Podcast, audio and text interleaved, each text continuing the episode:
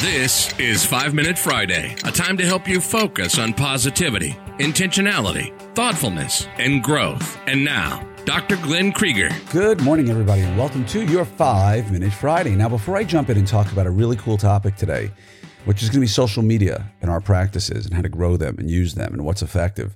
Uh, I just want to really quickly remind you about a few things. Number one, don't forget to go to orthopreneurs.com. That's where you can register for our summit, which has over 700 people already registered. It's going to sell out. Uh, it's going to be awesome. It's on leadership and management. It's a great place to bring your team. So sign up while there's still spots available. It's seven months from now. It's going to happen. Uh, I'm feeling really good about where we are as a, a society for this meeting to happen. And uh, just go sign up. And don't forget orthopreneurs.com has university courses, right? The Orthopreneurs University. You can take the self-paced courses, things we've recorded, like my clinical photography course or uh, Rebecca Bachhaus airway uh, and sleep course. Uh, you, I think Rooz Khosravi's digital printing courses there. And of course, in March, we got Stu Frost coming up with his live course. We've got uh, Scott Fry in April uh, teaching you how to get aligners done quicker, more efficiently. And then May, we got MARPE Dome and uh, some cool surgeodontics stuff with Steve Gannon, uh, John Gannon, and Steve Sherry, great oral surgeons. So go sign up. There's some amazing resources there, our blog, podcast. And of course, if you're hearing this and you're not a member of Orthopreneurs Facebook group, go sign up.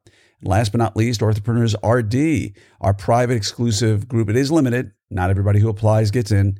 Uh, but if you're interested in taking your practice to the next level, being part of a group of folks who really care about each other and live courses, webinars, and some pretty cool stuff, go sign up there. So let's jump into the topic at hand, which is social media. And uh, we have all sorts of choices today, right? I mean, many of us know each other through social media from Facebook.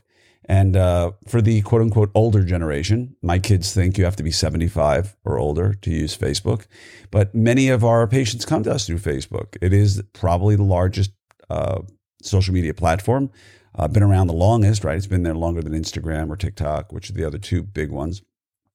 And, you know, I've done a lot of Facebook ads, and I will tell you quite plainly and blankly that uh, I've never had a really good Facebook campaign that has brought me a huge amount of patients. And I've had companies come to me with guarantees and spend all this money and drop all this this cash on uh, Facebook, and you know you get tons of patients. And what you get is a lot of people who uh, are responding at 3 a.m. and really never show up for the practice. We recently had an, uh, worked with a company. We had uh, 25 patients scheduled through Facebook over a two week period, of which 22 either ghosted or just didn't show up. So if you're going to implement social media for Facebook, you'd best have a protocol and a plan for making sure you have rooms scheduled for them where you really don't count on them, but if they show up, wonderful. Now, to be honest, that's not how I run my practice. That's not how I want to. That's not how I want to run my practice. And and I quickly dropped that campaign. And it was probably the the sixth or seventh different company I'd worked with who promised amazing Facebook ads. And to be quite clear, I am yet to have a company promise me remarkable Facebook outcomes and see it happen. So I continue to do organic posting in my social media, uh, particularly on Facebook, with just regular posting and stories. And um, you know, Instagram, totally different group of people. That's more millennial. Uh, I do get a lot of new patients through Facebook and Instagram, depending upon what I post. Uh, my Instagram post really brings a lot of people in. Uh, they they always say to me, "Hey, Glenn, I saw you on Instagram." Uh, TikTok is a totally different ball game. I don't look at TikTok as a place where I'm going to get a lot of new patients. I look at TikTok as a great place for me to interact in a different level with my younger crowd of patients. See, no 12 year old is going to convince his parents, uh, take me to this guy who danced on TikTok as my new orthodontist. But what does happen is they sit in the chair and I say to them, hey guys, you know, we have a TikTok account. And of course, like any 14 year old, they roll their eyes. But oddly, one of our TikTok videos went viral and we have 8.6 million views of it. Don't ask me why. There's no rhyme or reason. Nobody knows the algorithm to get something to pop uh, but it had 8.6 million views, uh, 1,300 comments, I think almost a million likes. So when I show that to them, all of a sudden their eyes pop out of their head, and now I'm kind of like the cool uncle. Now they'll talk to me. Now I'm, you got a TikTok account, you have 50,000 followers, you got an 8.6 million thing, you make money, right? As a creator, I make some money now through TikTok. Um, so I guess I have to disclose I'm a KOL for TikTok, I guess. Um, but that's the only reason I do TikTok, and because it's fun.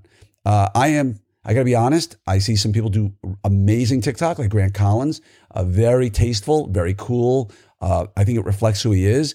And then you see those TikTok videos out there with people who really are contrived. I, I, actually feel sad a lot of times, and I've said that publicly. I see people, excuse the expression, acting like horses' asses.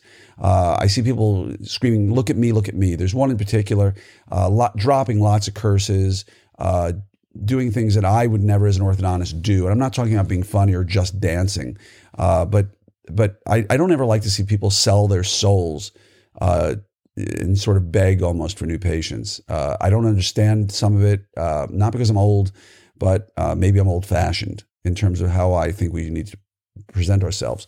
I think there's also a concept of, of, of boundaries that you have to decide for yourself that are accurate. Right? There are people who use their family on their social media and, and They'll show you every single drop of their family from start to finish. I've never been that guy, and I won't be that guy. Uh, my family life is not private but I'm not going to put every single thing about my family. Out. I don't want somebody walking in my office and, and saying, "Hey, I know your I know your three kids, and uh, well, that was amazing how your kid and you had dinner the other night." And there, I'm a firm believer that a lot a lot of my life should be my life and should be private. That way, I can give more of my life to the public uh, when I feel like it. And so you have to choose the platform that works best for you. And unfortunately, you don't know which one that is unless you track it very carefully. So at every person who walks into your office, when you sit down with them as a new a new patient, assuming you do more than just virtual exams, and there's some who are just doing virtual. I think it's important for you to personally ask them, so how did you find us? And the answer is going to come very quickly. And many of them are going to say, oh, I saw you on Instagram. Great. Now you can check your ROI, right? Now you know what your return on investment is. And so, summing this all up, I'm telling you, social media is a great place to be. You can be on TikTok, you can be on Instagram, you can be on uh, Facebook. Every one of them has a different approach. Story versus feed, very different. You have to figure those things out for yourself. Uh, and you have to enjoy what you're doing. Uh, if you enjoy uh, dressing up and dancing around, then good for you. I don't know many busy orthodontists who have the time to dress up and dance around. Uh, and I know that sounds silly and old fashioned when I say that, but just to put on a wig, dance, edit, record, and post you're talking half an hour to 45 minutes for that. If you've got time for that, awesome. But I'm telling you now, don't expect that to bring new patients through your door. Uh, what's going to bring new patients through your door is well designed campaigns of education, right? I get a lot of patients into my practice because of my talk online about sleep and airway and evaluations, and because of MARPE dome discussions. I don't get a lot of patients in because I did a funny video about what you can and can't eat with braces or what color you should choose. So just keep all of that in mind and recognize there's there's there's right and wrong ways for you, not right and wrong ways for anybody else, and you have to be true to yourself. So go out there, go kill it on social media. Uh, always give feedback uh, if you have any, because I'd love to learn from you, and recognize that again. Be authentic. That's how it'll come through. Because when people see me trying to be funny on TikTok, and of course, you know, I think I'm kind of funny, uh, and I love being that guy. That gets me new patients.